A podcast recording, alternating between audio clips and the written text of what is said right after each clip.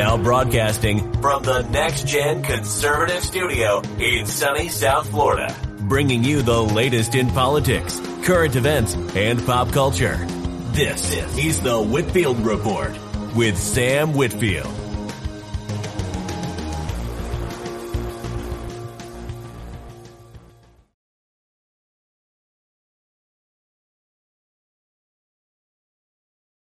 Well, good evening, ladies and gentlemen, and welcome to tonight's edition of the Whitfield Report. I am your host, Sam Whitfield, broadcasting live here from South Florida on this very solemn evening, uh, perhaps one of the most important shows I do every year.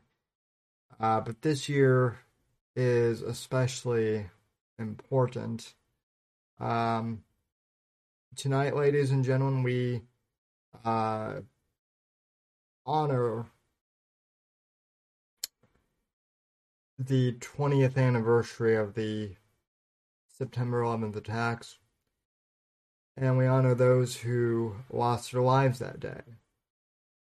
And tonight, I want to not only share my experience with nine eleven, because yes, even though I'm young, I was alive, and in many ways, even though I even though I was young, uh, nine eleven was the first uh, event that I uh, remember uh, somewhat vividly, just because it was so um, extraordinary. Not in a good way, but in your face. And it shaped more or less why I'm interested in, in politics and the way I am. Um, and for those of you who are watching, um, the reason I am dressed up, I, I do like to wear a suit jacket and shirt uh, on stream during the, uh, you know, during like the fall and winter months. Um, usually I, you know, I've been kind of casual the last uh, year and a half on the show, but I do feel that even though I am in the studio and, um, you know, even though I'm in my home, I, I do feel that it is important to show reverence. So that is why I am uh, dressed up. Um, in a way, Bruce, Brucey, you are right. Uh, I, you know, I am certainly uh, remembering the passing of my fellow Americans. Um, so... I don't really know where to start this, um, other than to say, well, let me get this out of the way. Um, I'm not going to go through all the contact info uh, tonight, as usual. Um, you guys watching can see all of that on the screen down below. Um, and those of you listening to this on the podcast, as always, all of the links Uh, will be available in the description. I'm also going to pause uh, donations for tonight. You are welcome to donate, but I won't be playing them uh, tonight just because I feel that this is not the um, appropriate day to uh, take donations. Uh, maybe I'll do a dono stream later in the week if I if I do get any, um, but just for tonight, I won't be. Um, Apex will be joining us later on in the show, but he is, um, he's been working hard at his I R L job the last few weeks, so that is why he has either not been on or he has come on later. I hope he'll be joining us around eleven o'clock. Um, so for this first hour, I want to go over some things Um, regarding nine eleven, kind of my reflection on it. Um, and then during the second hour, I do want to kind of open up, uh, I'll hop in the Discord V C here and invite people in to join. The only thing I will say is, uh, you know, for those of you who are interested, I sent out a tweet earlier tonight, um, basically saying that if you either live in the New York area or were in New York uh, during that time, um, I would appreciate hearing from you. So you can either uh, at me on Twitter, um, at somebody burns underscore N D C, uh, or you can, if you're in Discord, just message me and uh, say that you want on. I'll check that uh, later on in the show, and we'll get you in the Discord so that you can share, um, you know, what your experience with nine eleven is and what uh, nine eleven means to you. And I'm also curious, because I know we have a few audience members um, who actually weren't born yet when nine eleven happened. Uh, so I am curious for those audience members, uh, what have you learned about nine eleven? Uh, what, what can us old fogies who were around uh, during that time, you know, tell you? Um, but you know, all, all joking aside, we you know we will have a memorial somewhat tonight, um, and we will commemorate. But you know, we will try and remain somewhat positive.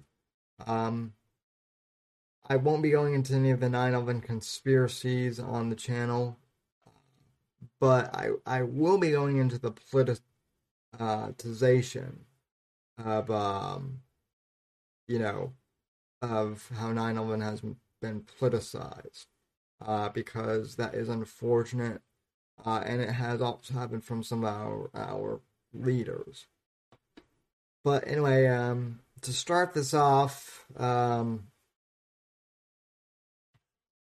I figured I would just play, um, I found a compilation of some of the footage uh, from nine eleven with some of the phone calls. Um, so, yeah, this is not easy stuff to, to watch, but I figure, you know, it's it's always good to remember history, even though it's uh, dark history at times. So, Uh, let me cue this up here. And, um, yeah. All right, let's see here.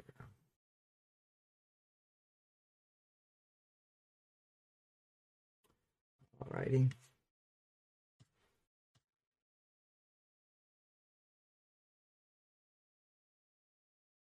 Um,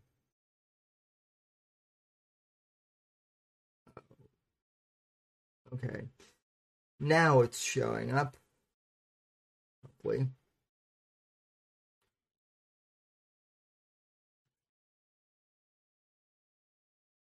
All right. So uh, this is a compilation of the footage. Um, this is from the T S A's channel, and usually I don't like playing stuff from the government or any government agency, but uh, this one was actually pretty decent as far as compilations go. American eleven, are you trying to call? The cockpit is not answering their phone. Our number one is been staffed, and our five has been staffed. I am going to call from Washington. I am in a situation with American eleven, a possible hijack. What's going on? That aircraft is erratic again. Problem very erratic.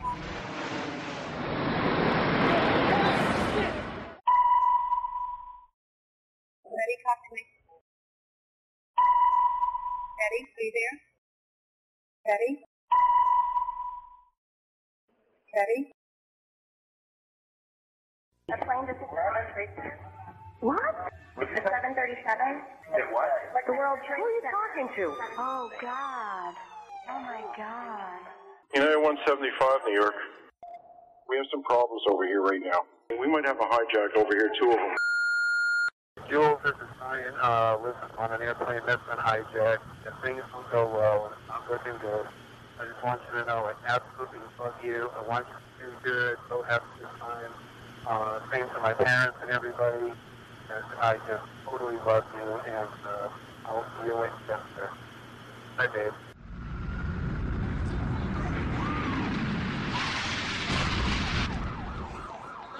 What are those people going to do? Yeah. All, all the elevators are blocked out. What the heck is wrong? Oh, my God. So both towers are now... Okay, I got an aircraft six miles east of the White House. Hello? Crystal City, just north of Crystal City. Just to the north of your town. Yeah, stop all departures. Pentagon just got hit. Don't say that. God damn it, I can't even protect my N C A.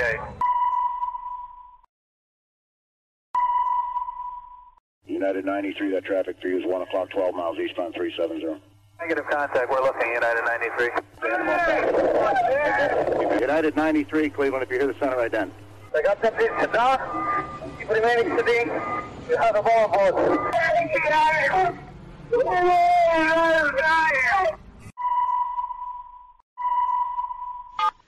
Tuesday, nine forty-seven a m Hi, baby. I'm, baby, you have to listen to me carefully. I'm on a plane that's been hijacked. I'm on the plane. I'm calling from the plane. I want to tell you I love you. Please tell my children that I love them very much. And I'm so sorry, babe. I hope to be able to see your face again, baby. I love you. Bye. We're five six eight six five. We have, uh, I believe it is a uh, Boeing seven fifty-seven. Can you see him up there, sir? That's confirmed. Uh, it looks like he's rocking his wings. Roger. He's rocking back and forth. Number five six eight six five, I advise you stay away from that aircraft. Go north as fast as you can. United ninety-three, have you got information on that yet? Yeah, he's down. He's down? Yes. When did he land? He did not land. Oh, he's down? Yeah, down? Somewhere up northeast of Camp David. Sean, it's me. I just want to let you know I love you, and I'm stuck in this building in New York. There's lots of smoke, and we just wanted you to know that I love you always. At number two, World Trade Center, right? Ladies and students in the office, we're not ready to die, but it's getting bad. Oh, don't worry, Johnny. I'll, I will get to George W. Bush uh, here later. Don't you worry. I'm on the eighty-third floor. I'm going to die, aren't I? No, no, no, no, no, no. Say your, I'm going to die. Live, live, live. Say your prayers. God. We're going to think positive because you got to help each other get off the floor. I'm now. Dying.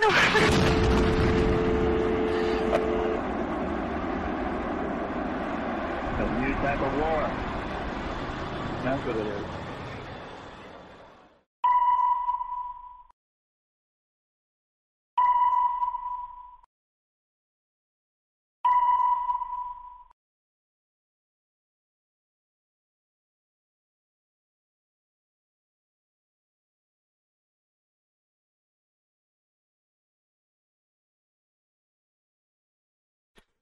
Alrighty, so that is a uh, compilation of uh, kind of the footage of what happened uh, minute by minute.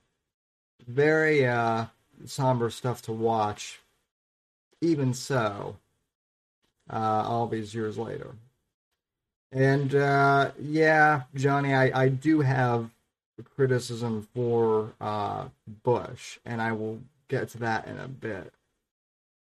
Um...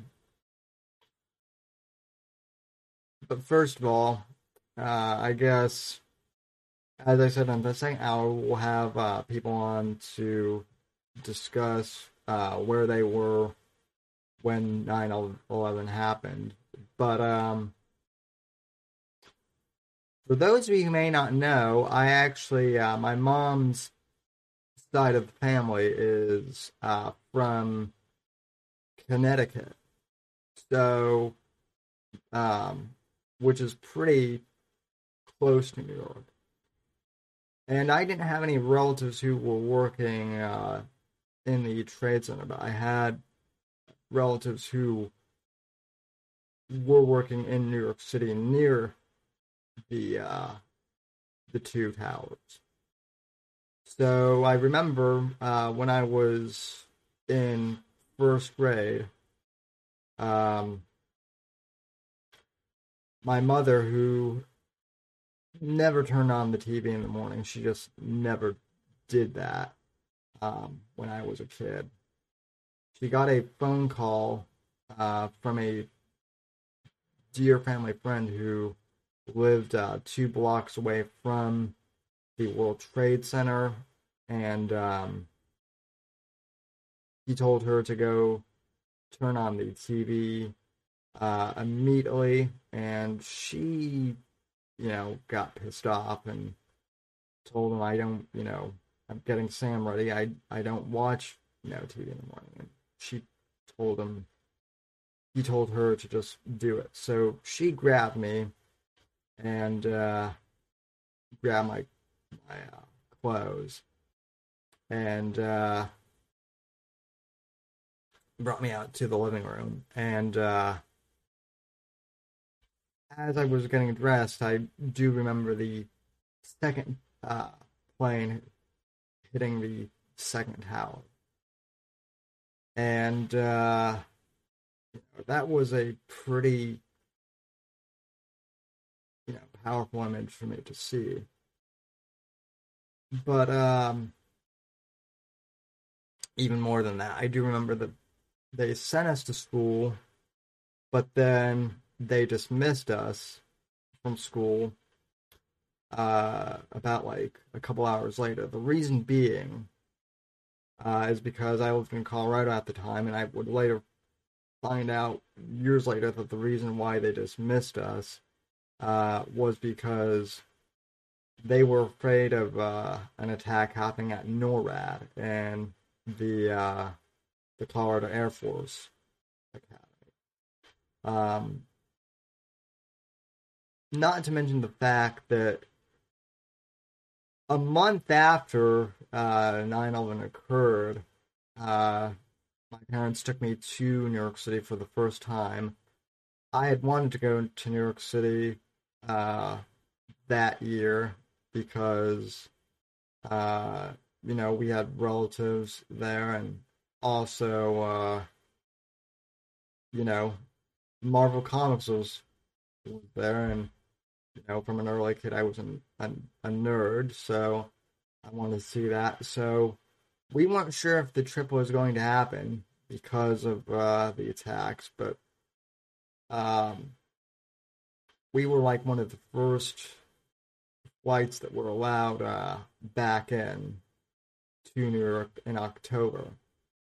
And um, the city was very different. Now, of course, I didn't know this, but my mother, who, as I mentioned, grew up in Connecticut, she used to go into the city all the time uh, when she was a teenager back in the seventies. So we're talking, this was when New York was still a Uh, dingy and dirty place, more or less a, uh, you know, a shithole for all intents and purposes. And, um, you know, New York used to be a tough place. And uh, it wasn't like that after nine eleven. And, and it weirded, it weirded my mother out, um, which was weird for me to see her weirded out like that. Um, that was unusual. The other thing I remember is the smell of uh, gas and uh, burning metal, which permeate, permeated throughout Manhattan. That is the one thing I remember from that trip. And uh, that stuck by me. And, you know, ever since nine eleven happened, uh, that was, again, kind of my origins. I, I was always a curious kid, but I wanted to find out what the hell happened. And so that was kind of my foray, foray into politics as I got more interested in history, uh, and then current events. And then, you know, around the time I was in eighth grade, I started podcasting, and the rest is history, as they say. So that's kind of my experience, uh, you know, with nine eleven, what little I can remember, um, you know, of the actual day. Now, I will say, too, that the unfortunate thing is uh, there are lots of things as a result of nine eleven that, uh, you know, have changed, and not for the better. Uh, first off, the fact that we went into a twenty-year war on terror, uh, which is still never-ending, um, is sad to me. And uh, the fact we have also lost so many civil liberties because of the Patriot Act, which was only supposed to be temporary. Uh, you know, that keeps getting reinstated. And the T S A, uh, you know, what have they done that has made us uh, particularly... Um, safe against uh, terrorist attacks? Nothing.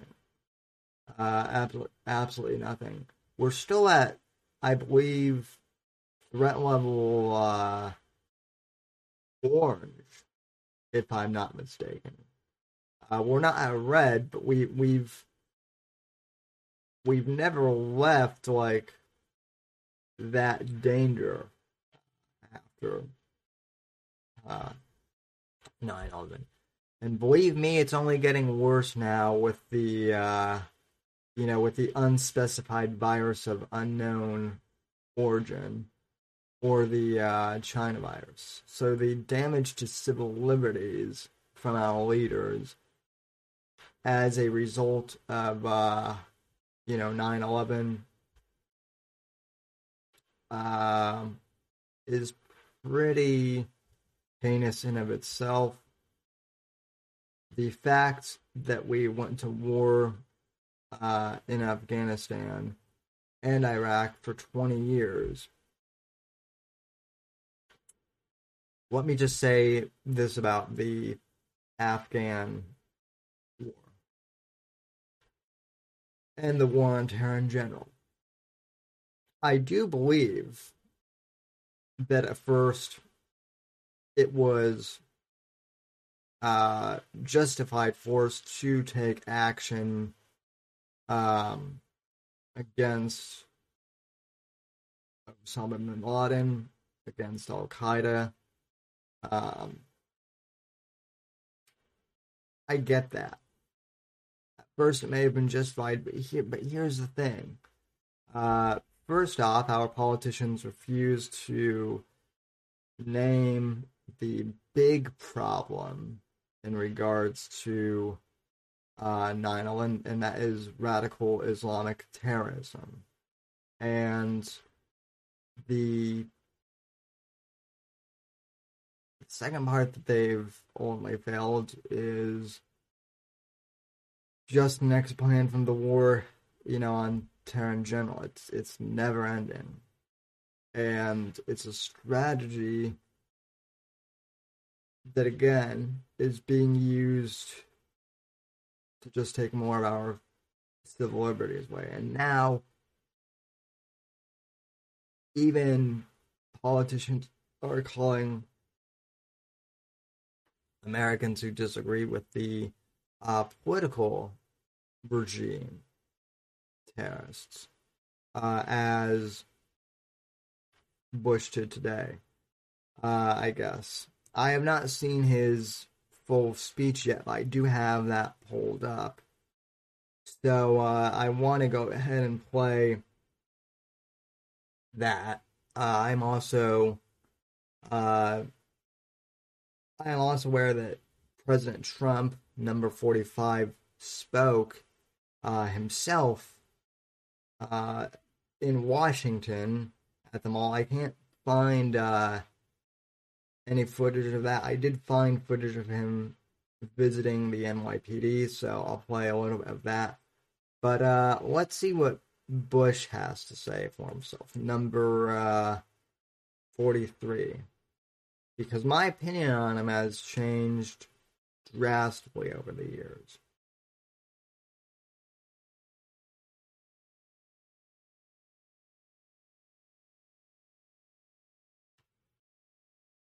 So let's go to... All right. Let's, um... let's cue this up, shall we?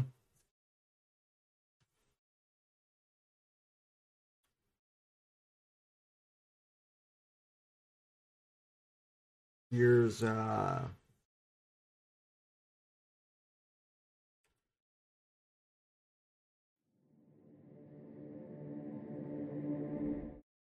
Here's uh, forty-three's speech. Clip number two. Twenty years ago, we all found in different ways, in different places, but all at the same moment, that our lives would be changed forever.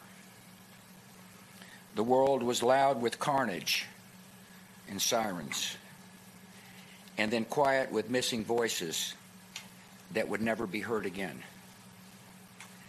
These lives remain precious to our country and infinitely precious to many of you.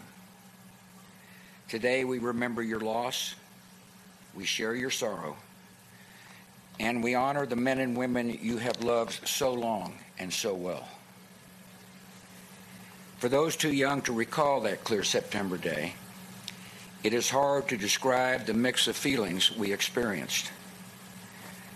There was horror at the scale, there was horror at the scale of destruction, and awe at the bravery and kindness that rose to meet it.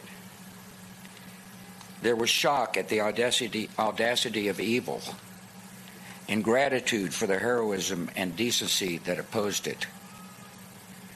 In the sacrifice of the first responders, in the mutual aid of strangers, in the solidarity of grief and grace, the actions of an enemy revealed the spirit of a people, and we were proud of our wounded nation.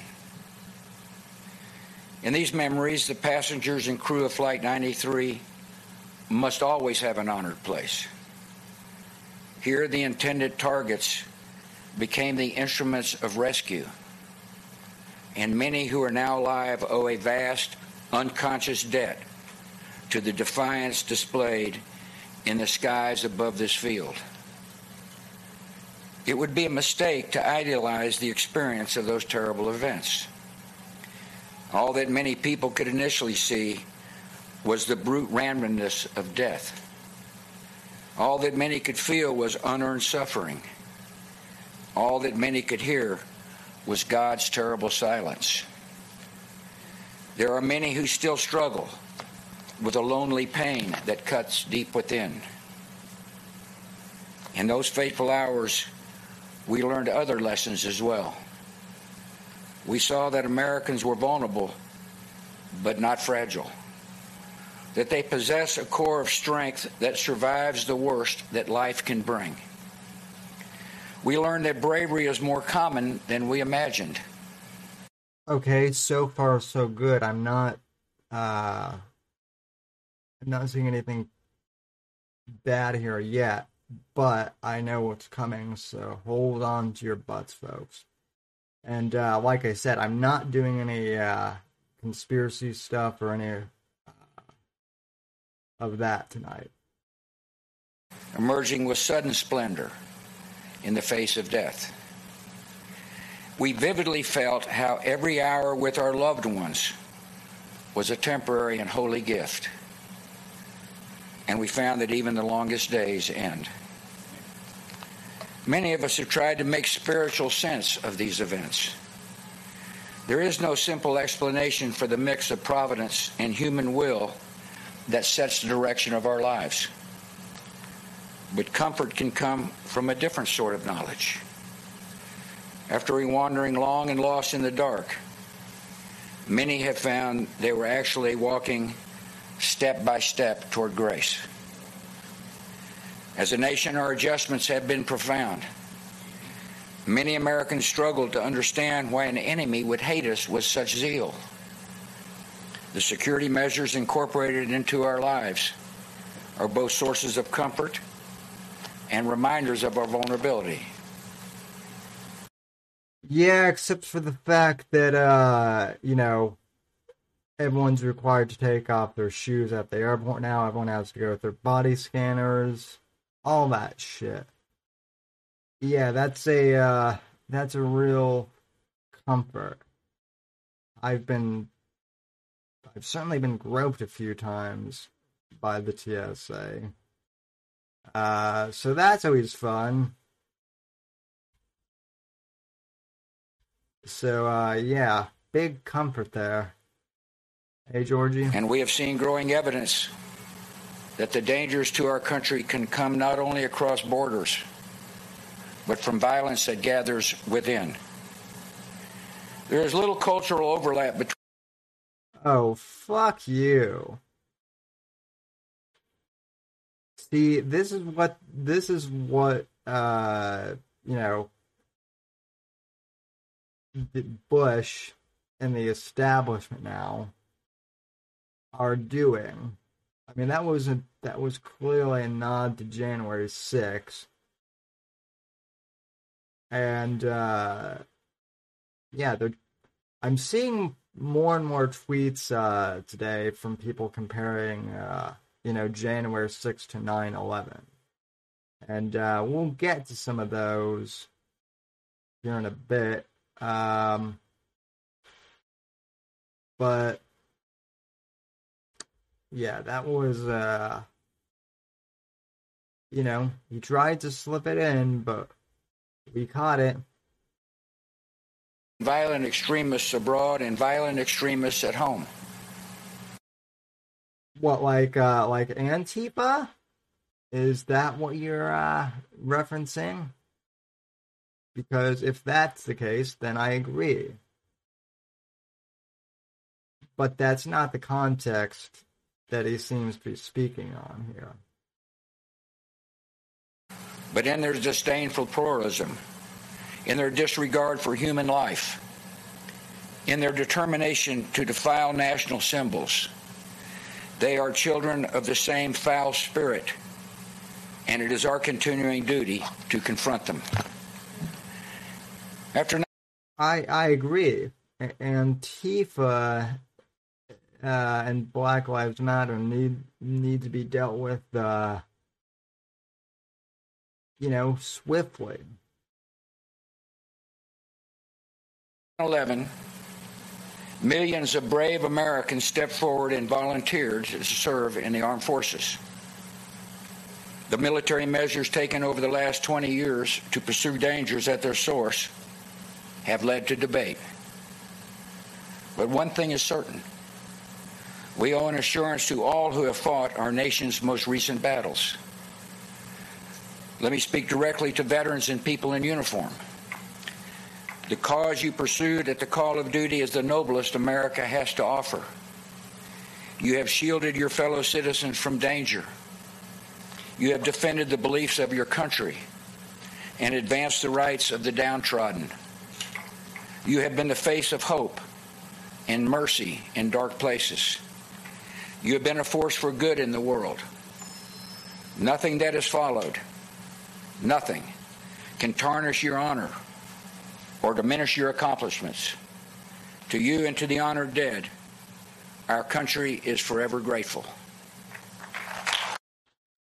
Fix the uh, V A system.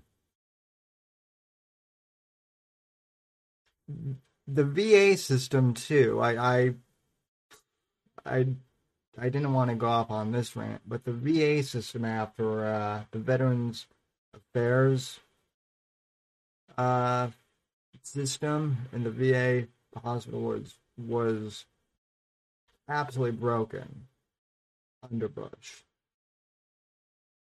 and you know it's still not that great. Uh, it's improved somewhat, but there are a lot of uh, you know Iraq and Afghanistan veterans when they came back, you know, from the war, they uh,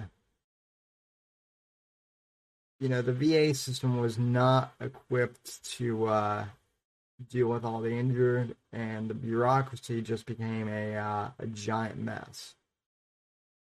And, uh, you know, so before you send uh, our boys off to war, uh, you know, you should have a pretty, uh, you should have a system that at least welcomes them back into the fold of society.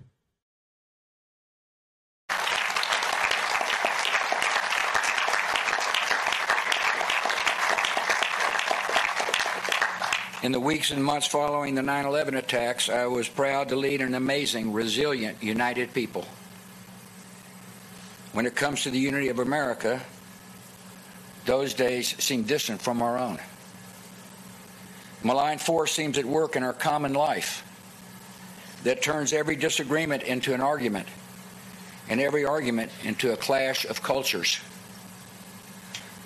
So much of our politics has become a naked appeal to anger, fear, and resentment.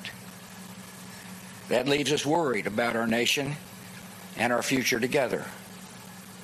I come without explanations or solutions. I can only tell you what I've seen. On America's...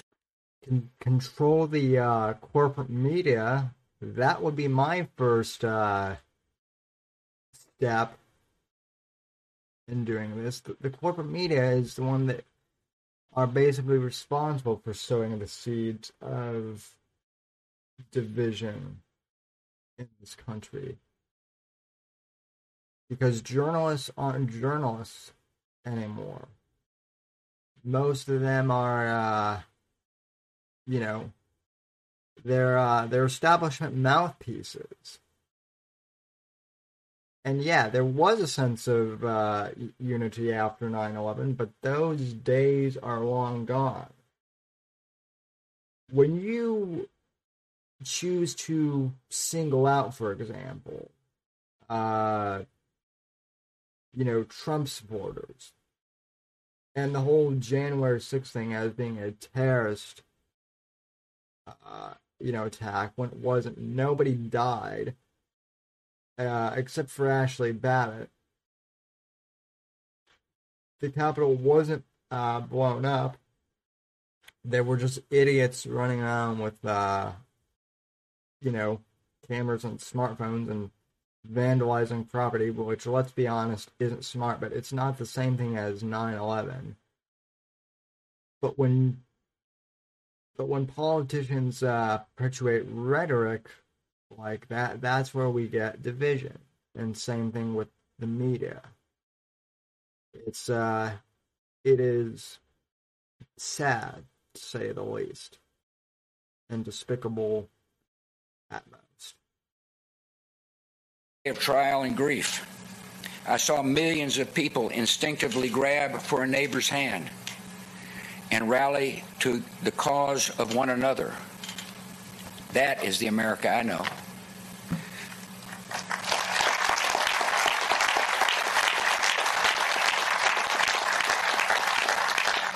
At a time when religious bigotry might have flowed freely, I saw Americans reject prejudice and embrace people of Muslim faith. That is the nation I know.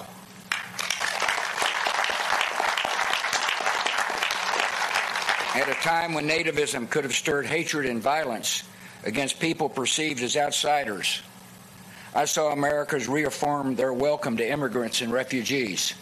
That is the nation I know.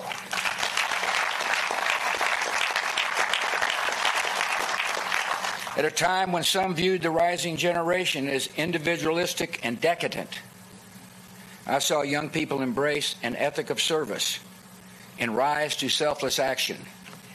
That is the nation I know. This is not mere nostalgia. It is the truest version of ourselves. It is what we have been and what we can be again. Twenty years ago, terrorists chose a random group of Americans on a routine flight to be collateral damage in a spectacular act of terror. The thirty-three passengers and seven crew of Flight ninety-three could have been any group of citizens selected by fate. In a sense, they stood in for us all. The terrorists soon discovered that a random group of Americans is an exceptional group of people facing an impossible circumstance. They comforted their loved ones by phone, braced each other for action, and defeated the designs of evil. These Americans were brave, strong, and united in ways that shocked the terrorists, but should not surprise any of us. This is the nation we know.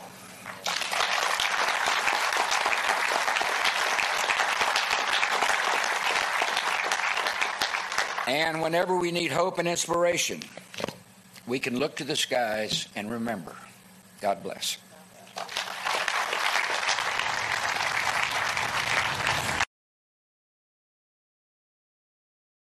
All right.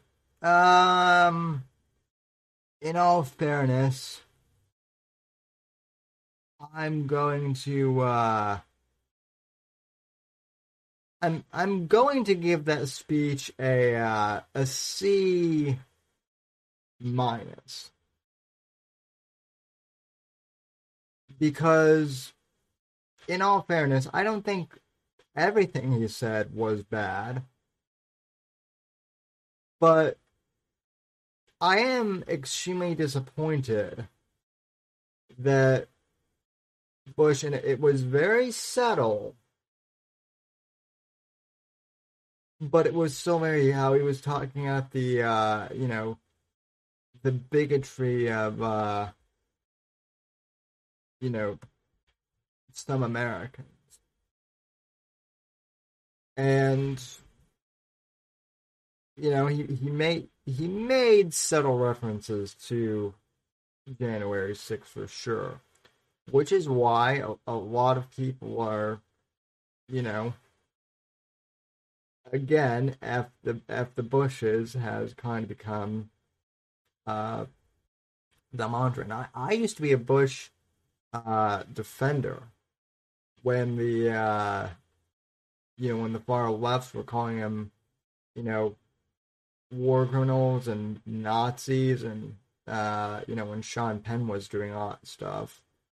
I uh, I defended the Bushes, but um,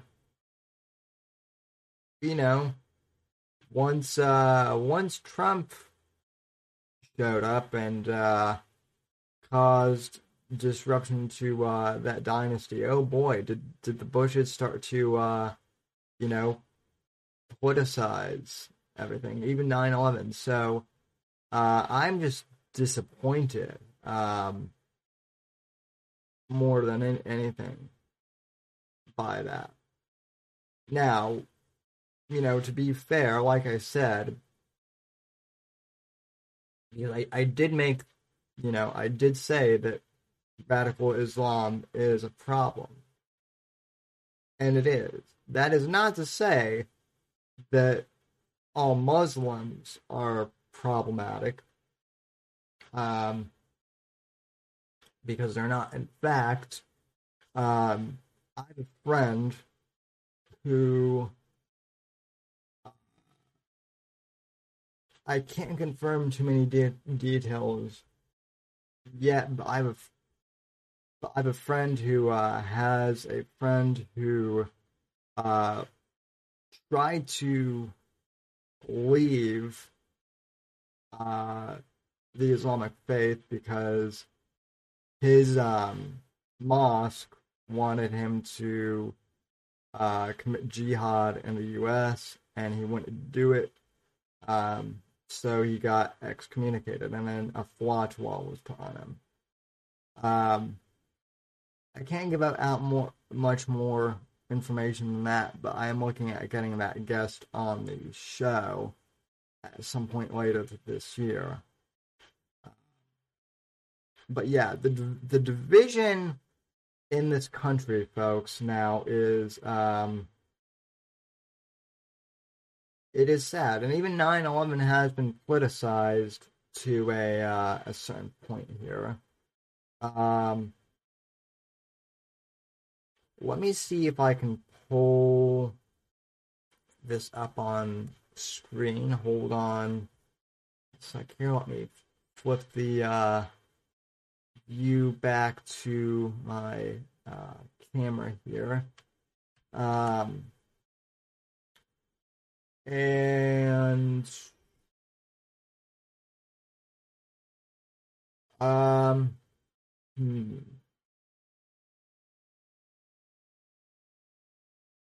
Let's see here.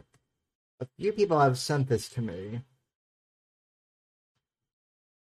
And let me let me look for this.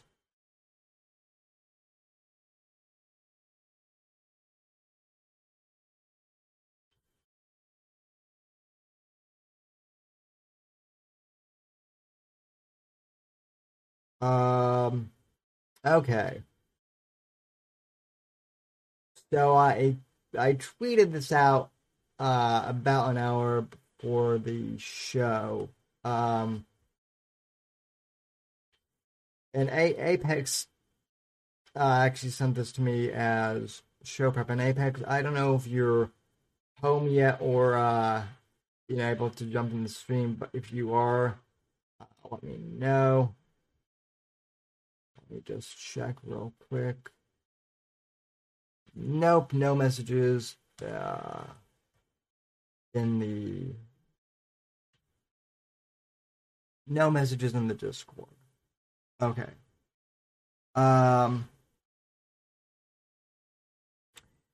Anyway, though, sadly, nine eleven, as I said, has been politicized.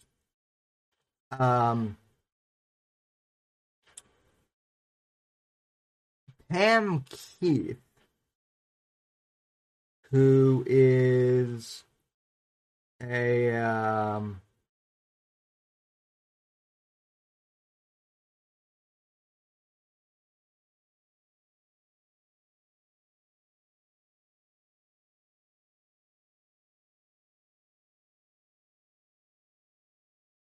no Apex. I mean, I I do have family. Uh, I do have I do have family in New York. They just weren't uh,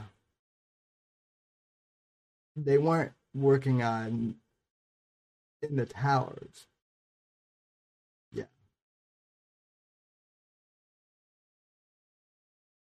Uh, let's see.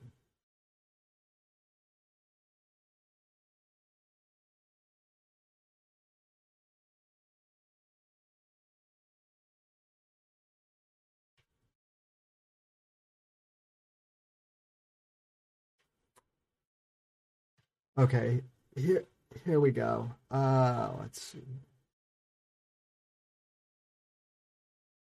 All right, so uh,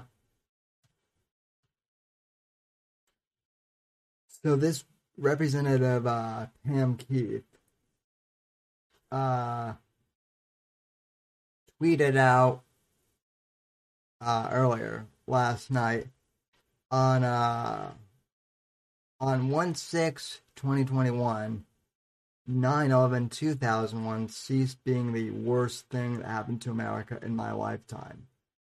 It is really weird and painful to process and say that, but it, it's the truth. And quite frankly, it's not even clo- close. Now, uh, she has turned off comment replies Uh, because of this. Uh, some people have replied to it, but again, this is uh, evidence of the hyper-politicization of, uh, you know, nine eleven. And there was also that idiot Congress person earlier this year that uh, said that like more people died on January sixth than in nine eleven. So this is where we're at. Um, and what's sad too is she claims to be a uh, an ex-Navy JAG. So, uh, oh, and she's an expert on workplace law. So that is very telling. So yeah, so, so yeah, she served uh, in. So essentially, she was a Navy lawyer, and I, I do consider Navy lawyers, you know, to still be servicemen in some capacity. But this is just really, you know, it, it's it's a head shaker. Um, so she just um. So she just limited replies to basically people that she mentioned. Uh, an hour ago, she had it limited to people she follows, but I guess now she changed it to mention. Um, all right. Um,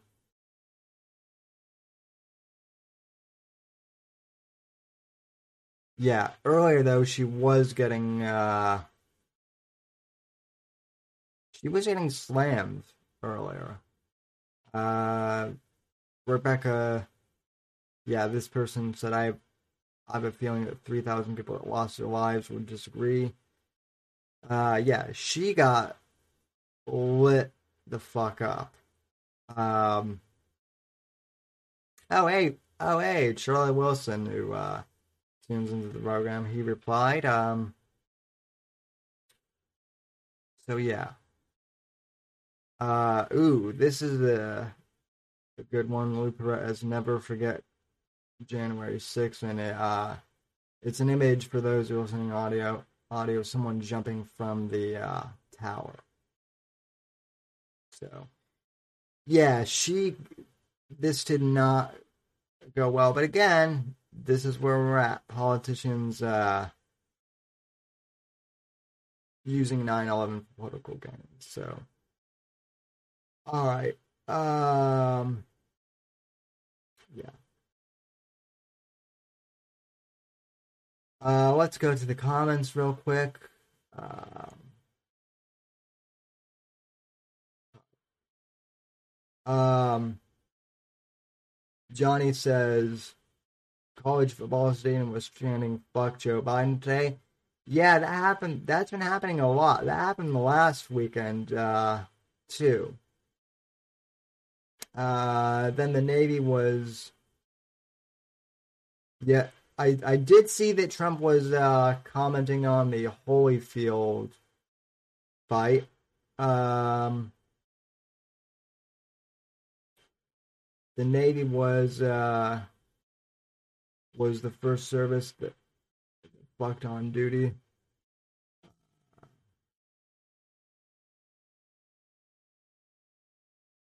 The, the Army was the first to do it with, with the girls. Oh, oh, is that is that supposed to be like some sort of inside military joke there, Whiskey? I'm thinking it is. Um, speaking of Trump, um,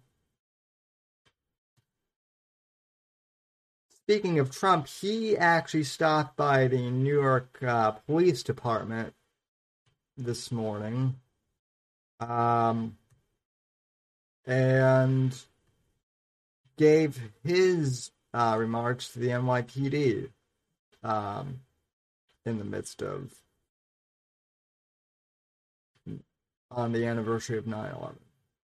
So, yeah, this was, uh, this was this morning. And I haven't seen this anywhere else, so uh, let's see what number forty-five has to say. I, I did watch part of it, and uh, so far pretty good. They weren't going to be able to do anything, but they left. And when they left, there was a vacuum, and then they came in and filled the vacuum.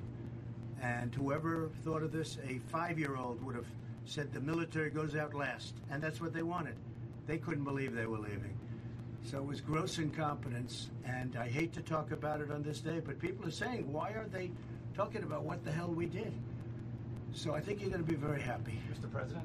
Yes, please. Right, yeah. How are you? It's a truly an honor to... Uh, Thank you. My honor. Can I speak on behalf of guy, huh? If you don't mind my family.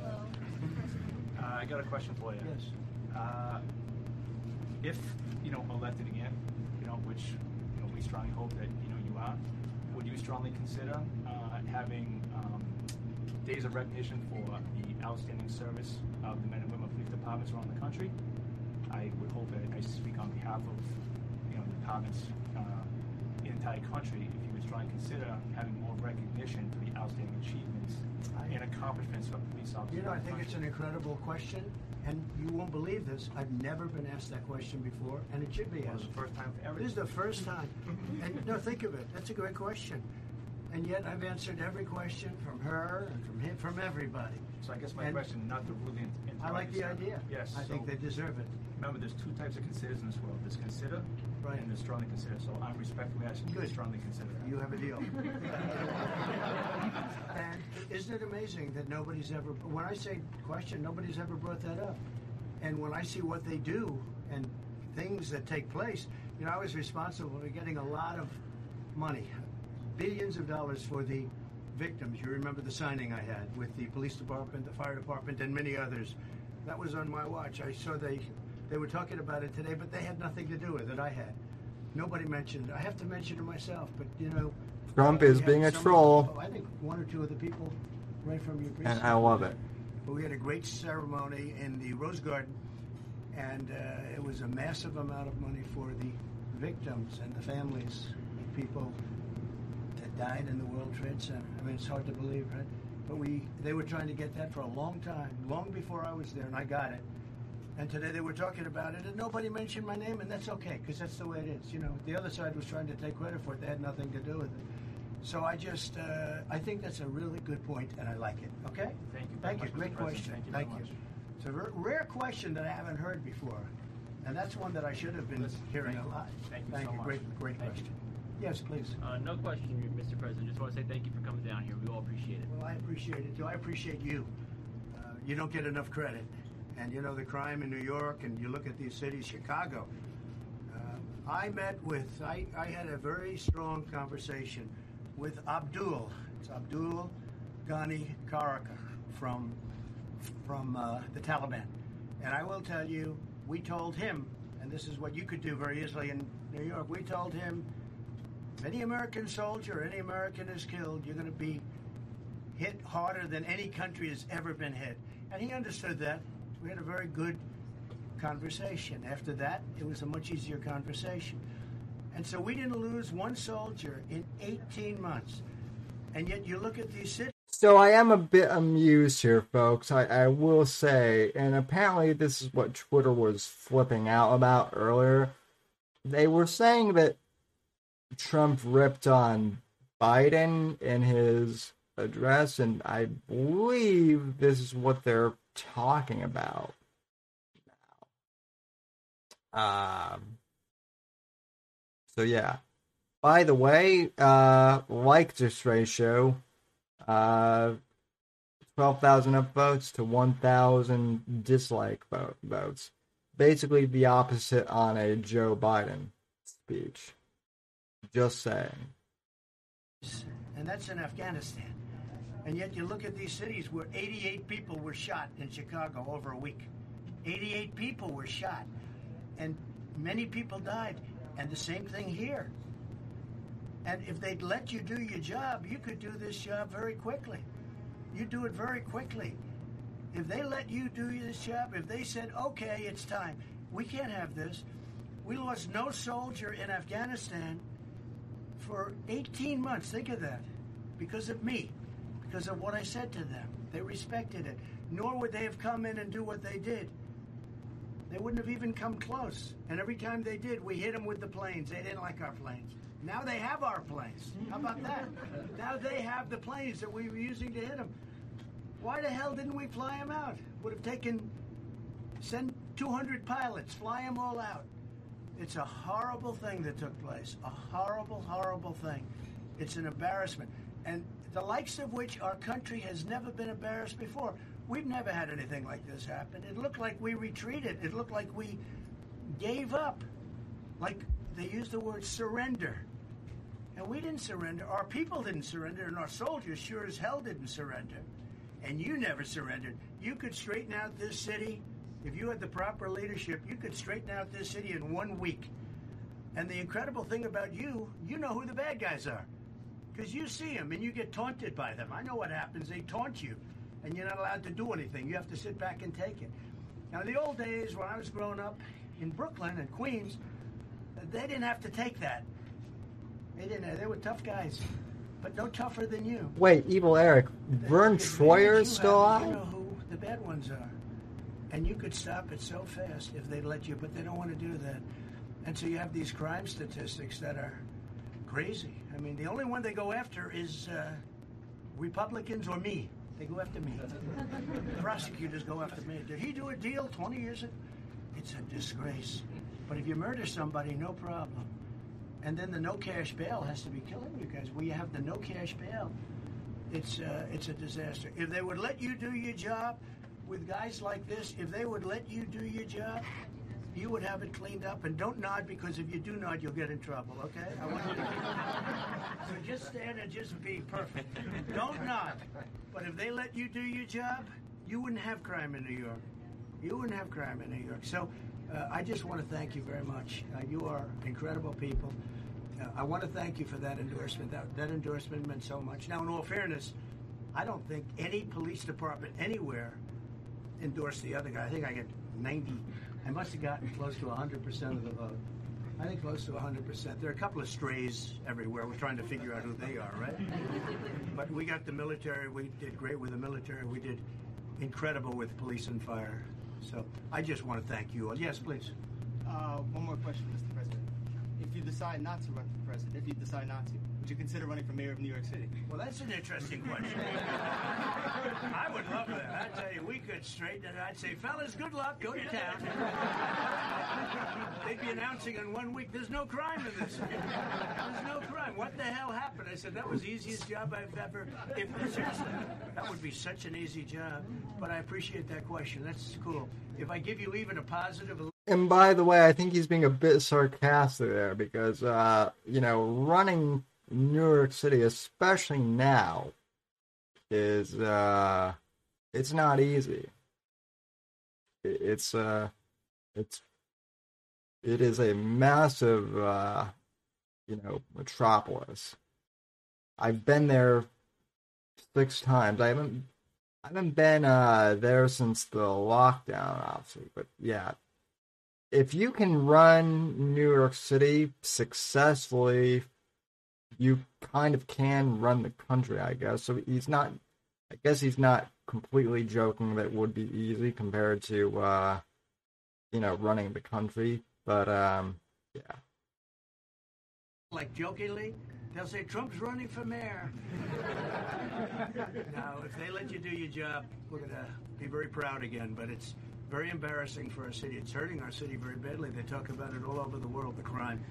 When you have uh, Antifa running down the streets and burning down your buildings and all of this, and they don't do anything about it, they can't, they can't go on for much longer. They can't. You are incredible men and women, and thank you all very much. I'm with you all the way, and uh, to answer your question, uh, the answer is yes. Thank you very okay? much, Mister President. Good luck, everybody. Thank, thank you. you. Thank you.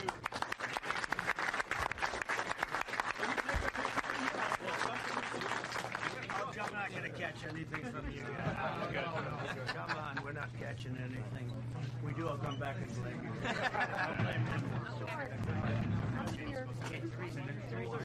Come on in. Though this doesn't look like like it was from the hill, from the hell. Can we, can we get up here? I don't want to block it. Can we get up here? I'm so tired. Everybody, we're looking right here. We're looking right here. Good, Tony? Good? We're looking at this camera right here. Alright, so at this point, I think it's just go.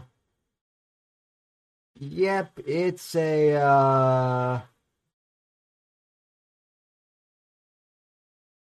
Yeah, it's it's a meet and greet thing at this point, folks.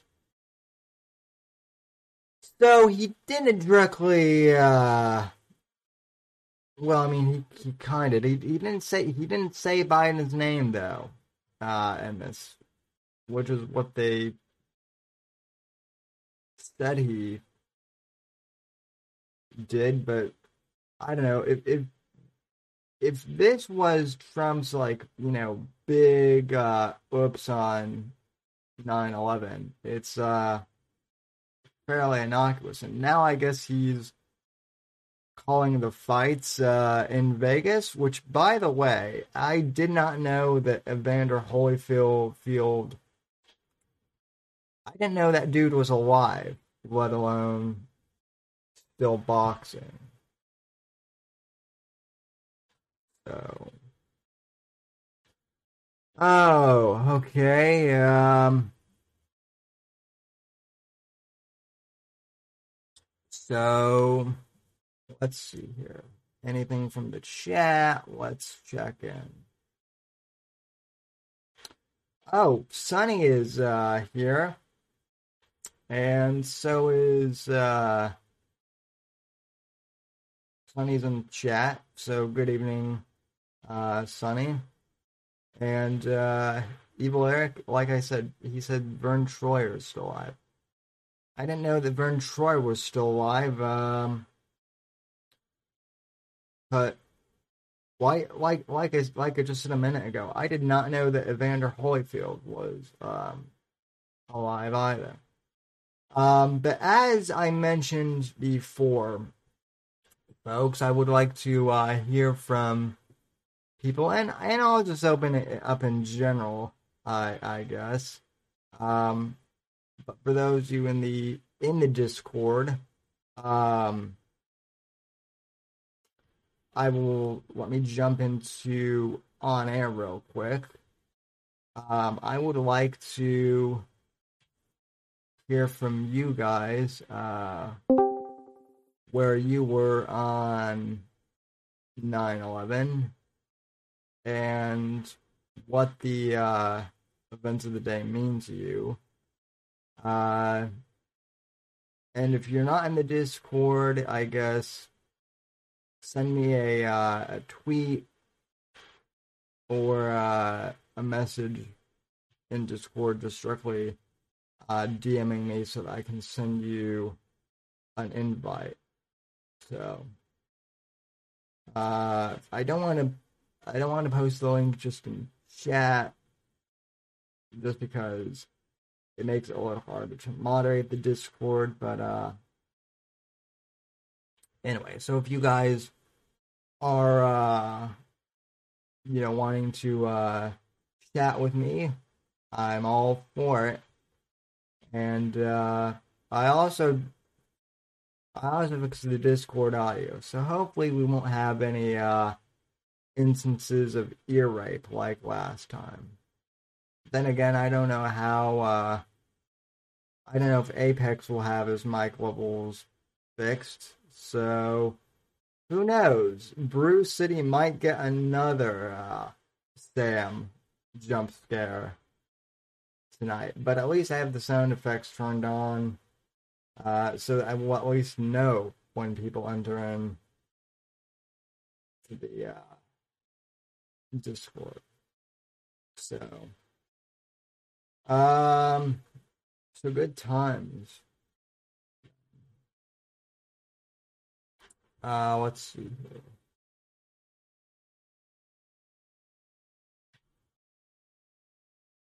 What me, um, also, I wasn't going to pull this up, but I am, um,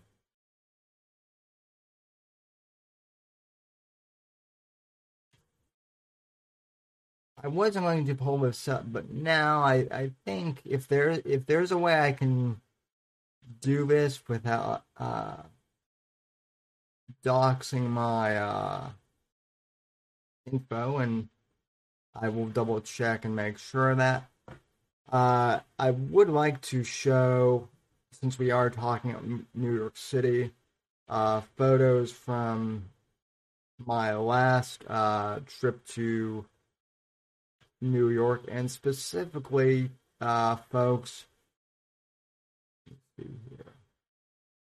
here. Um, hmm. All right, let me.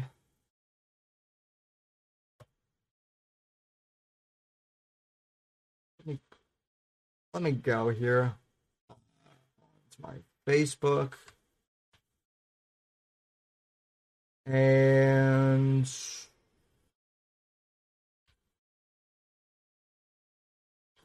okay, that'll do, I guess. Um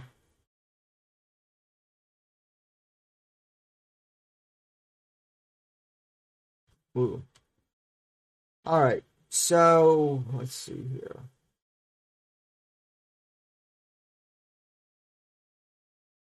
Hang on, folks. We're doing... We're kind of improvising things here. Uh, let's see.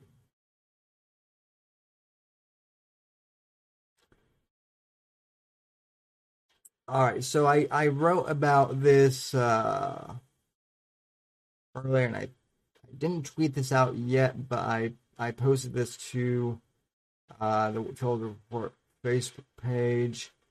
Um,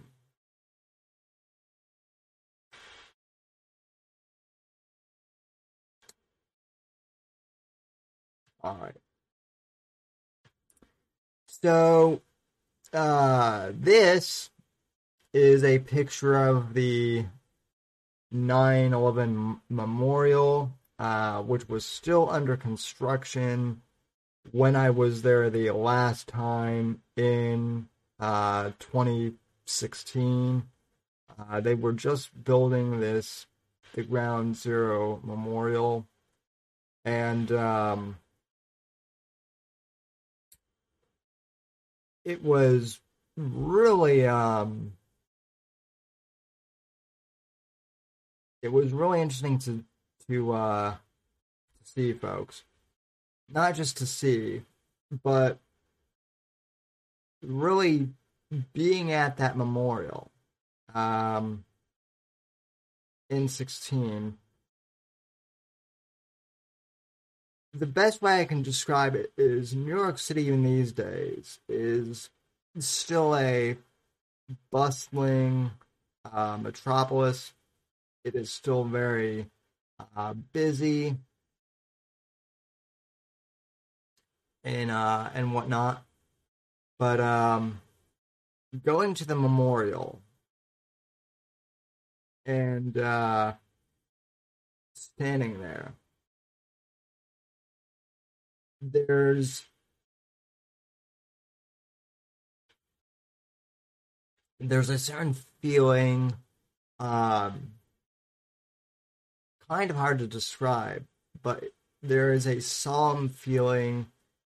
I wouldn't really say a, a sadness, although I, I suppose for some there is that air of sadness there.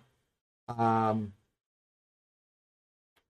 but there's there's a feeling of um, solemnness and solitude, but also an odd calm.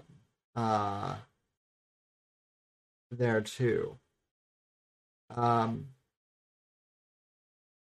you wouldn't really expect that, but that's the best way of putting there. It's a place to really reflect, uh, to uh, more or less, I guess for some, meditate and pray. Uh, I did see a lot of that going on. It's a very well done uh, memorial, and it it was under construction when I uh, was there. But I always post this, ladies and gentlemen, because a lot of people on social media uh, tend to post, you know, footage of or images of the buildings coming down and, and exploding, and I think this is a good uh, representation of yeah, nine eleven is still tragic and whatnot. But even with all that tragedy, this uh, this place of remembrance is what came out, this uh, sacred spot came out of uh, that tragedy. So I, I really do encourage you guys to uh, visit the memorial if you can. Um, if you haven't already, it really is uh, worth going to, and it's also, I believe it's free to get into, um, so it's it's worth checking out.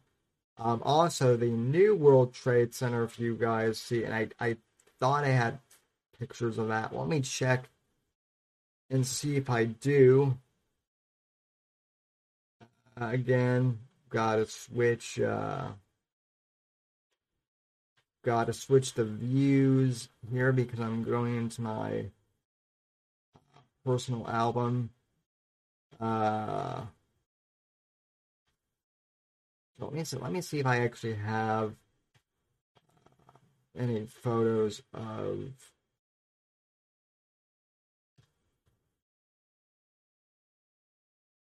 the uh, of the World Trade Center.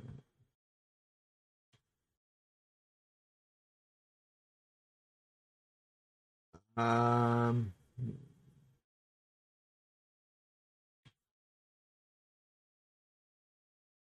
all right.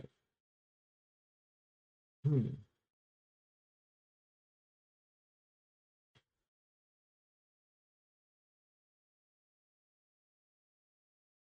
Um, geez, I have a ton of photos. Uh, in the meantime, while I'm looking at that, Sonny uh, writes in the chat, my brother and I were in uh, New York City one month before the one-year anniversary of it. We got pictures at Ground Zero. Uh, insane pictures because we were teenagers and willing to break across fencing. Ah, good for, good for you, Sonny. Uh, usually I wouldn't, you know, condone trespassing, but I think that's worth it for that sort of thing. Um. So, yeah.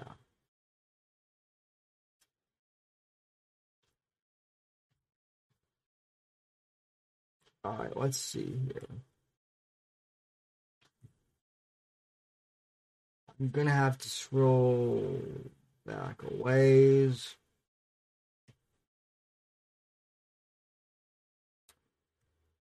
And, uh...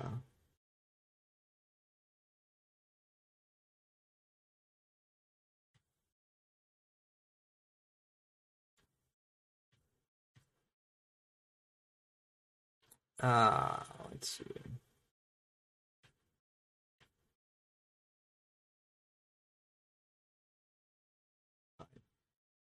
Thought I had it, um, but apparently I don't. However, here's something interesting I found. Uh, let's see. So I took another trip in two thousand fourteen, and let's see.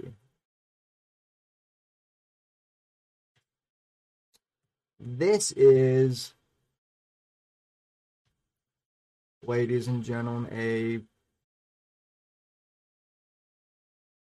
photo that I took uh, from the uh, from the Empire State Building of the Chrysler Building across the way. So that's that right there. Um, That was in twenty fourteen, and uh, let's see. All right. Um, then, let's see what else we have from the trip.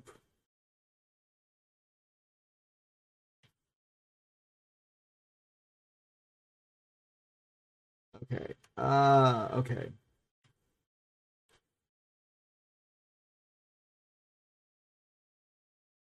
Here's a uh, here's a better view of that for those of you watching uh, the live stream. So a little bit more clear.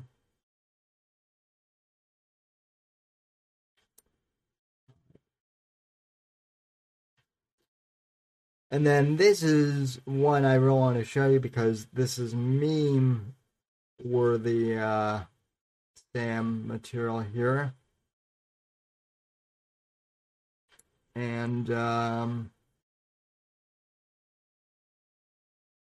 I know that some of you, I may, I may even tweet this photo out uh, because there have been, there have been, there have been Sam memes made of this before.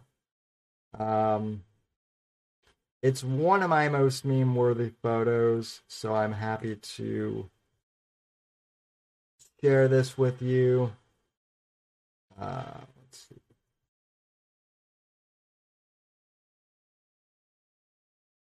All right, so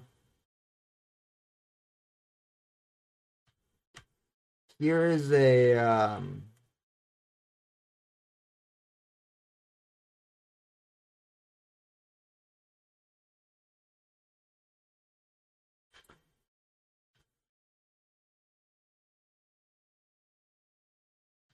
Here's a photo of me uh, at a at a uh, pub in uh, New York City on my last trip. This is at a pub called the uh, Tir na Nog, which is an Irish pub. And for those of you uh, listening on audio only, I am holding a pint of Guinness with a big grin on my face, and I'm wearing a uh, cardigan sweater and uh, a beige sport coat, which I still have, I believe. Uh, and this photo ha- has been memed a bunch. I've memed it. Uh, and others on the internet have also named it, for better or for worse. So that is one of uh, Sam's most meme-worthy photos. And then there's another meme uh, from this trip as well. And yes, Sonny, I do like N Y C. I, I've been there. Uh, I've been there six to- times. Well, seven, actually. Um, okay, okay, I'm twenty-six. Um, and even, and even, you know, thank you. I, I, I'm sure to you I look like I'm under twenty-one, but I am indeed, uh, twenty-six. Although, I, I was, I think I was twenty... I was like twenty-two on that trip, but uh, yeah, I like I like N Y C, Sunny, uh, but I wouldn't want to live there, uh, especially right now. Uh, I do have a friend who lives in Queens, so um, the second Sam meme. Let me see if this will.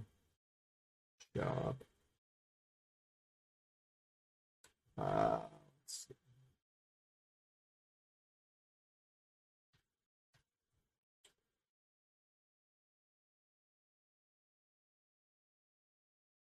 Um,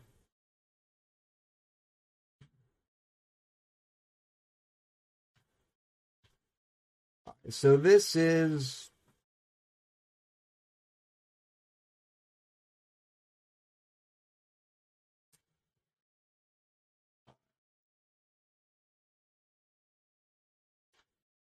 Oh, oh! So this is uh, this is the one that everyone calls my uh, Shia LaBeouf moment here. And you guys will see what I mean. So this is me in Central Park, right by the Shake Shack, if I remember. And yeah, people have people have people have photoshopped my face uh, of this onto Shia LaBeouf. People have memed uh, Shia LaBeouf's face on to me. There's me in the New York City Public Library in one of the old phone booths from the nineteen forties, and I, I'm probably going to save some of these and post them to Twitter because, or no, I'll just I'll just send them to Brew City, and let Brew meme these because I I I know. I know this audience will come up with amusing memes. So, let's see here. Uh, let me, before I go to the next picture, just make sure that this one isn't going to dox anyone.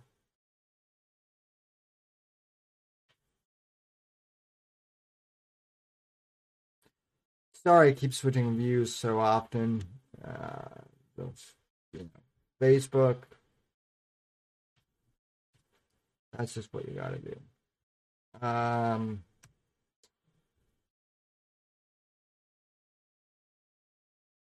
another one, black and white photo. Nigga, I don't see a wheelchair. Are you standing up? Uh, no, we're just going to, I'm. Don't tell any. Don't tell anyone. I, uh, I, I'm sitting on a bench there. So yeah, there's the film noir version, um, which is pretty cool. All right. Uh, let's see. What else do we have?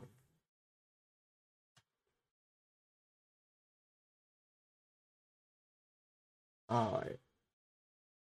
Okay, so this is the Central Park uh, Shake Shack. Uh, the original that um, that's in Central Park. This one, for whatever reason, should have been uploaded like right next to the um,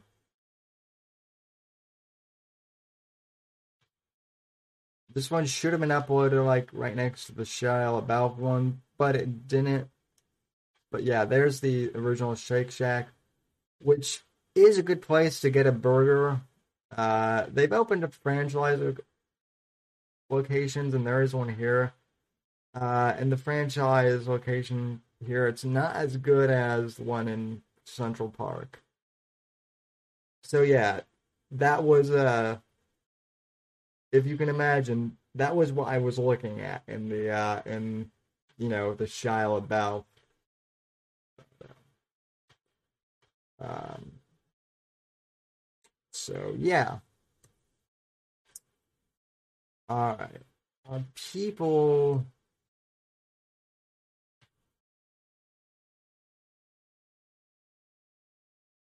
Okay.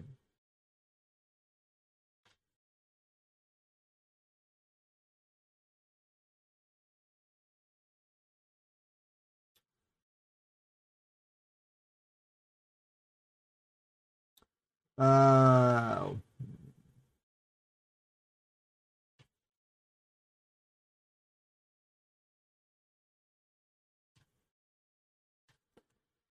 all right.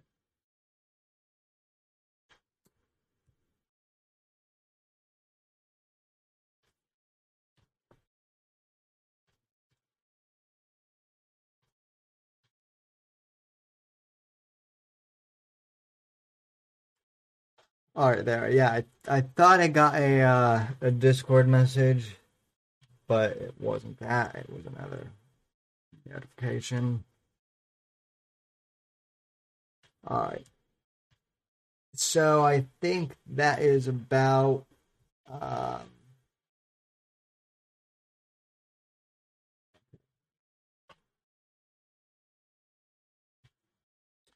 all right, yeah, so that is all the New York photos uh, from the set, at least the ones that I can share uh, on stream to the public. That is, um, the other ones have family members that I don't want to dox. So, uh, yeah. Anyway, uh, folks, uh, no one's called in, and it, it, it And it is close to uh, eleven forty, so I don't think that there's anything else. Uh, you know, in terms of nine eleven, I think uh, we've covered everything that there is to cover. Uh, obviously, you know, a very solemn day. Um, you know, twenty years. It's, it's hard to believe it's been that long. Uh, what's even crazier to me, though, and this is something I do want to uh, talk about, uh, Sonny mentioned the fact that I was so young when nine eleven happened, and that is true. I was super young when nine eleven happened. But consider this. Um, I have audience members, ladies and gentlemen, um, some of whom aren't in chat, but who may be watching or listening, um, who are who are twenty years old or younger, even. Some members of this audience weren't even born yet when nine eleven happened. Uh, furthermore, I have uh, two half-sisters uh, from my father's second marriage that that weren't born yet. I mean, they they weren't born until recently.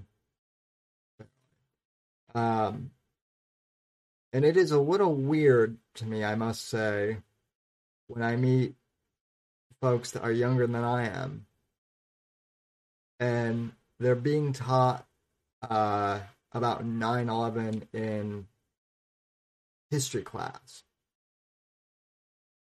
And that's a little weird to me because obviously nine eleven is a is a historical event, right? But it's not a historical event in the way those of us who lived through it think about historical events, if that makes sense. Like, I've always tended to think, to think of historical events as something that you read about, like, in a history book. But to me, nine eleven, well, historical was something I, I, I lived through, partially, and, you know, the uh, the aftermath of it. Um, it's, you know, it's weird also that, you know, that like things like the iPhone launch are also now considered historical events that are being taught in high school. And again, I'm not that old at all. I'm only twenty-six. But um, you know, I, I was I was reminded uh, today that uh, you know, back back in two thousand one, I mean, my parents had cell phones that could call people, but all people could do was call on them. That was it. There wasn't texting. There wasn't. Uh, there were messaging apps, but I think I think A O L and Yahoo were the only ones back in the day, if I if I'm not mistaken. Uh, you didn't have You didn't have social media, uh, which, in all honesty, folks, like I said midway through the program, I think that was actually a good thing. Uh, and I am kind of curious to know, and of course we never will know the answer to this, but I am both curious and terrified uh, to speculate what would have happened. Would America have been as united as a country had there been Facebook and Twitter around the time of nine eleven? I'm not so sure we would have, unfortunately. Um, I think the polarization um, it might not have been as bad then. But again, this is this is just something we will never know for sure. Um, I would like to think that we would have, uh, you know, come together and u- united. Um, but I think social media and just the kind of the nature of it would have prevented, uh, you know, kind of the unity we had after nine eleven. Uh, let's see. Um, okay, let, let's see. Someone someone popped into the voice chat. So, oh, Catboy, how are you? Doing fine. How about yourself? Uh, I'm I'm doing okay. Um. Considering, so yeah, figure I just pop out and check up, see what's going on. I was just, uh, well, as you may have heard, I was just reflecting on what, uh, what the reaction to nine eleven might have been had there been all of this social media crap uh, back in the day. Oh, back in the day, yeah, nine eleven. Yeah, I mean, it's still, you know, it's still unbelievable what happened on the day John Ritter died. I mean, people to this to this day mourn the death of John Ritter when he died on nine eleven oh three. Oh, we're talking about that nine eleven, right? Uh, we're we're talking we're we're talking at nine eleven oh one, but I mean, in all, in all seriousness, there. There was nine eleven oh one, but then, as you reminded me last week, there was also the Benghazi attacks, which, you know, no one wants to, yeah. no one wants to talk uh, about that uh, anymore. Yeah, and that pisses me off. I mean, Benghazi is just as important on nine eleven as is not the oh one, you know? Can't forget about those four guys that have died, because... Yeah. You know, the people that actually had those guys killed are still walking about, you know? And I'm not talking about the terrorists out in Libya. I'm talking about the people we have in the in, the, in this nation. Oh yeah. I got my first uh, I got my first YouTube channel banned for uh, talking for talking about bad about uh, Hillary Rodham Clinton uh, back in the the day. So yeah, they uh you know, the word seller and Benghazi do not go well together. Now, you know, now you can kind of get away with saying it, but back, you know, back then they did not want people uh you know, talking about Hillary and Benghazi, yeah. or or Obama and, and Benghazi. Uh, yeah. So. Well, speaking of Benghazi, can we all agree that the movie thirteen hours is what killed her chance of being president? Well, I mean... I'd say it's one of the contributing factors. I mean, I, I would... I would say... I mean... I would say it is, because that movie kind of red-pilled a lot of people on what kind of president Hillary would have been. Sure, I, I, I guess you could make that, that argument. I, I would agree that that was part of it, but, I mean, Hillary has just always been an unlikable bitch, that though, too. Like, oh my God, so true. So, I mean, like I said, I, you know, honestly, I, I think if, if Hillary hadn't won, run in sixteen, I don't think Trump would have would have won. I think people got so desperate. Uh, I think it was like anyone but Hillary. So that was how we ended up with uh, with Trump. Um, yeah. Or at least, but I mean, at least at least for me, if at least for me, it was a case of, oh, you're going you're going to nominate that bitch. Well then, fuck you guys. I'm I'm going to I'm going to vote for the for the most outrageous guy that's out there, and that's Trump. So, um, you know, and long yeah. And lo and behold, he won, and, you know, actually did, you know, not a perfect job, a fairly decent job, in my view. And you mean Trump? Yeah. I, th- I think, well, I'll put it to you this way. I think he did better than Bush, and I think he did better than Obama. Yeah. He's obviously did, did, did he's obviously did better than Biden. Did he do yeah. as well as Bill Clinton? I don't think so. Yeah, I don't. I can't. I can't really speak on. I can't really speak on Bill Bill Clinton uh, too much. So let's see.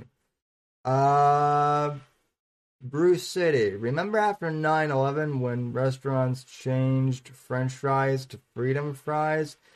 I remember that around like. Two, yeah, I remember that. I, I remember that happening around two thousand four. Brew. I. I you know.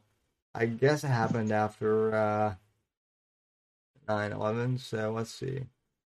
Uh, let's, Blair Rapshaw goes, uh, the U S majority changed post nine eleven. It was the beginning of the great weirdness. Yeah, I mean, for the first few years, things seemed pretty normal, but after that, it yeah, it, it shit got weird quickly. So, um... Yeah.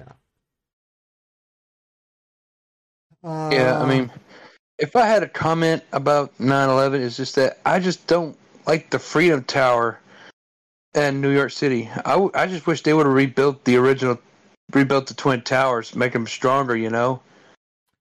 Yeah. I, that's, just, that's just my opinion. Yeah, no, I think a lot of people feel that way. I can't remember... Uh... I can't remember what the reasoning for them not doing that was. I, I remember reading it somewhere, but I can't remember remember what it was. Um, or something retarded. Uh, a mint-conditioned chicken goes. It was they were called Freedom Fries because the French wouldn't join the war on terror.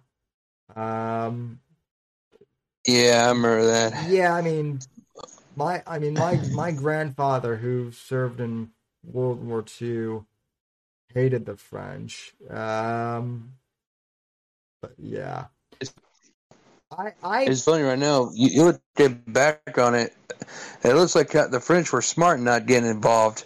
And right now, from what I've seen, at least the French people are trying to fight fight for their freedoms. You know. Yeah.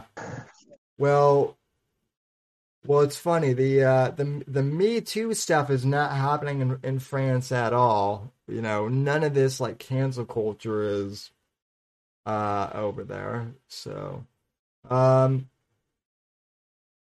r- weird random question for everyone, since uh, in the chat, uh, do people even use the word French fries anymore? Or I, I just I just use the term fries now, but I don't know. That's... Uh, Well, That's yeah, just... I, I use fries, but sometimes people were like, sometimes, I don't think some people still use French fries, but sometimes they say fries unless it's a specific kind of fry, like uh, like uh, Cajun fries or curly fries or uh, chili cheese fries, you know, something like that.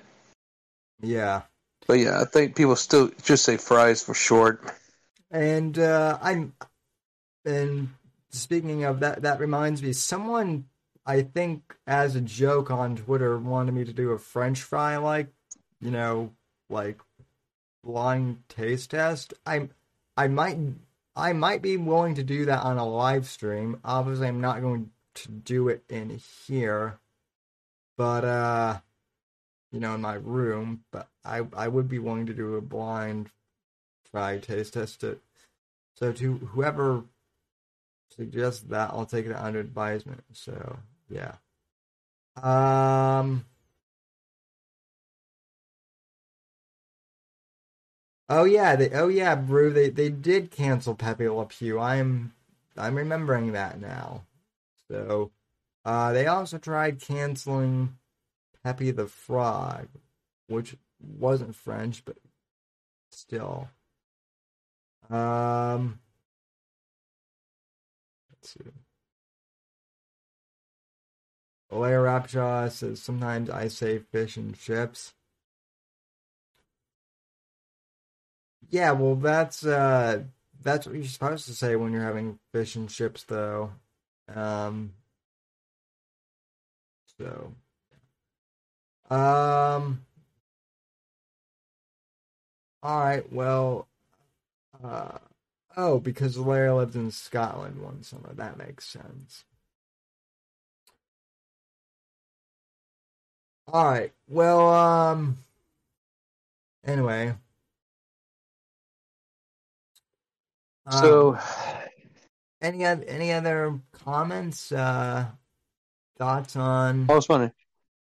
I mean, I'm I'm wondering. Do you think we're going to do this whole nine eleven anniversary thing every year? Because you don't really see you don't really see anybody do the whole Pearl Harbor thing anymore, do you? Um, I mean, I mean. You do some, you do somewhat, but that is that is kind of an, an interesting point you bring up too, because uh, you know, like the Greatest Generation, that generation unfortunately has, you know, they've kind of passed away. Um, so I guess maybe that fades away with, like, you know, generations. That that is interesting to kind of consider, though. Um, yeah, I could see this going on for maybe ten years before they just kind of, I don't know. I mean, they'll probably still do it, but it won't be on a big scale. They'll just mention it on a for like a minute on the news and just move on to another story. Well, the one the one thing that is really kind of honestly weird and creepy is I is I did see footage today. Um. Of people at the memorial uh, service in New York City, and they were all wearing masks. It was... Yeah, black masks. Yeah, I saw a video, video of Biden, them, that all of them were getting booed. I uh, I was trying to find video footage of that, of, of them getting booed before the show, but I... But for some reason, I couldn't find on YouTube. So, um, yeah, yeah. I mean, there's a lot of talk about on the not on on September eleventh. I mean, uh, I just think, I just hope that if there's another terrorist attack that happen, happens on our nation, instead of the people going falling for the church going, oh, oh no, it's a terrorist attack. We got to get revenge. I think people are going to look at it going, nope, this is C I A. This is a C I A op bullshit.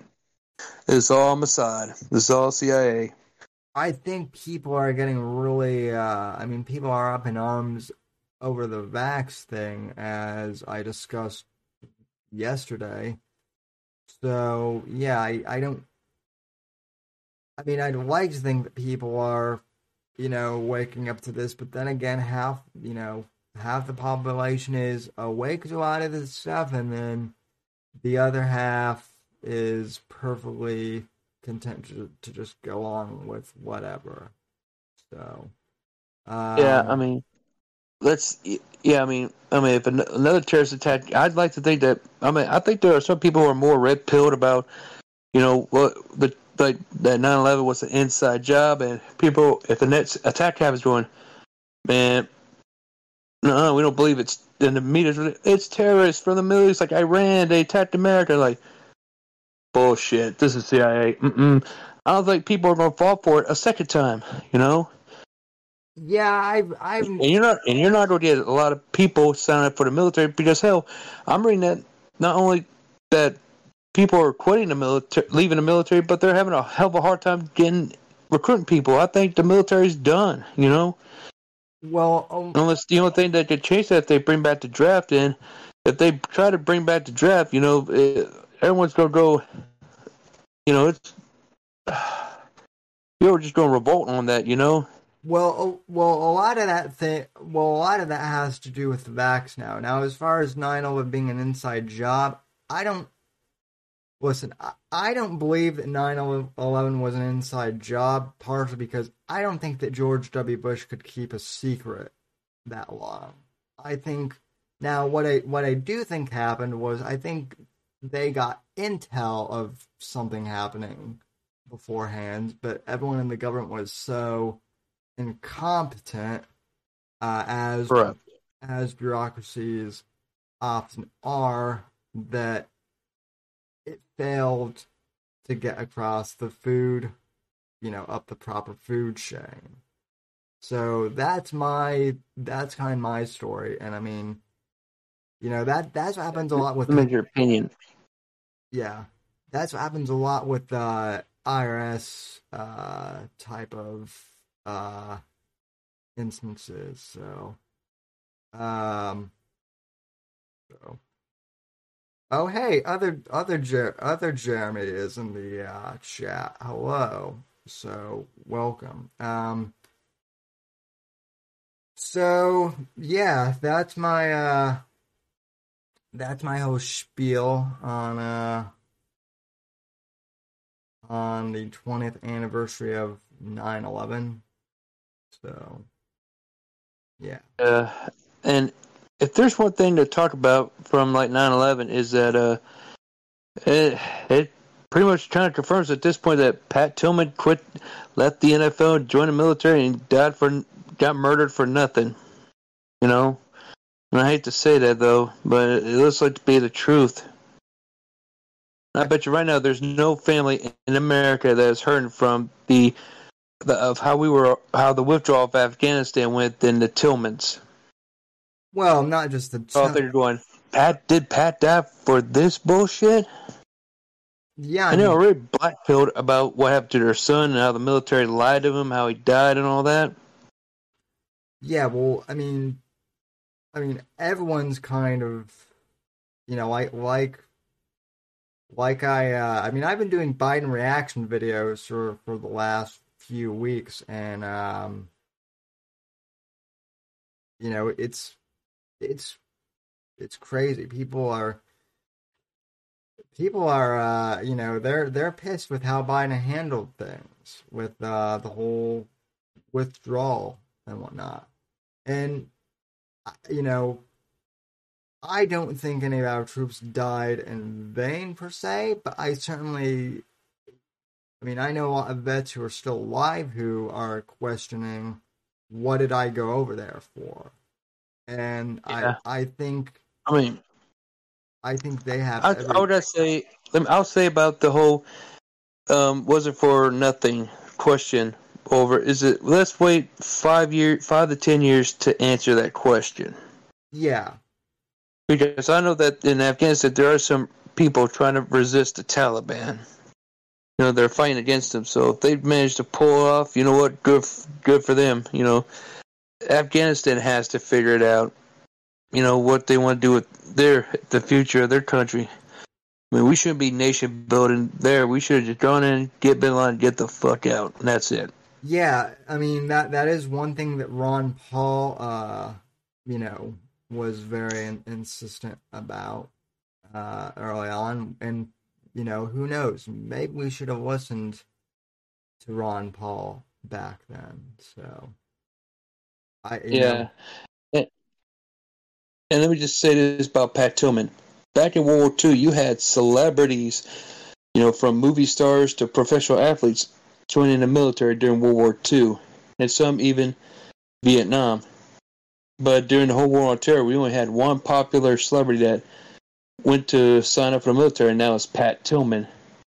And after what happened to Pat Tillman, I don't think we're going to have any celebrity, like an athlete or an actor, a musician, or whoever, sign up for the military again. I think there. I think there were a few other. I, if I remember correctly, there's a baseball player that. Uh, there are a few baseball players that uh, went um, went into the ser- service, but I'm not good. I'm not as well versed with uh, athletic names, so I'm not sure about that. So. Yeah, uh, but I mean, I know that you know, the only. I mean, I I know of one movie star that kind of that went to fight in Afghanistan, and it was that uh, little that kid who played Little Forrest Gump in the movie Forrest Gump. He played young Forrest. Uh huh. Yeah, he's the yeah he he he signed up for the army, fought in Afghanistan, and that's pretty much the only movie star that I know of who went into Afghanistan. There might be others, I don't know, but yeah, well, how, well, you know. Hollywood doesn't, you know, they like to play action heroes, but when it comes to actually picking up guns, they're, uh, you know, they like they like to talk. talk yeah, they like to pretend. So uh, just just like just like our politicians, bureaucrats in D C, they like to pretend to be leaders, but they don't want to lead. You know, they don't do it. They just want to get the benefits and not doing any of the fucking work. Exactly. So. Uh, anyway, though, I think I am going to wrap up the show here soon. So, uh, any final thoughts? Yes, uh, yes. Um, I wish to say, you know, next year will be the tenth anniversary of the Benghazi attacks. So, but for right now, I want to say rest in peace to Ambassador Christopher Stevens, Sean Smith, and former Navy SEALs Glenn Dougherty and Tyrone Woods. Indeed. And I also would like to, and I also would like to remind everybody: in two months from now, we are going to have an episode of the Whitfield Report on the tenth anniversary of Patrice O'Neal's passing. That that is that is true. So yeah, I. So put put that on your calendars, children. It's. It. Geez, it's been it's been ten years since Patrice has uh gone. Yep, yep. It's been ten years since, nearly ten years since he died, and coming up in March, we're going to have an Andrew Breitbart tenth anniversary special too. Yeah, that that'll be. I actually have a, I actually have maybe a few guests that might be coming on uh, for that as well. So, uh, yeah, thanks for reminding me of all of that. But uh, you're, you're very much welcome. Anyway. Cake Boy, thanks for uh, calling in, and uh, appreciate it. No problem. You're very much welcome. Uh, have a good e- have a good evening, sir. And um, let's see. All right, so that will do it uh, for the show. So, ladies and gentlemen, I want to thank you so much for uh, tuning in tonight. And uh, checking out the stream. I want to thank each and every one of you for tuning in. Uh, God bless you. God save this great nation. God, freedom, democracy, in that order. And I will talk at you uh, down the road. Later, Gators.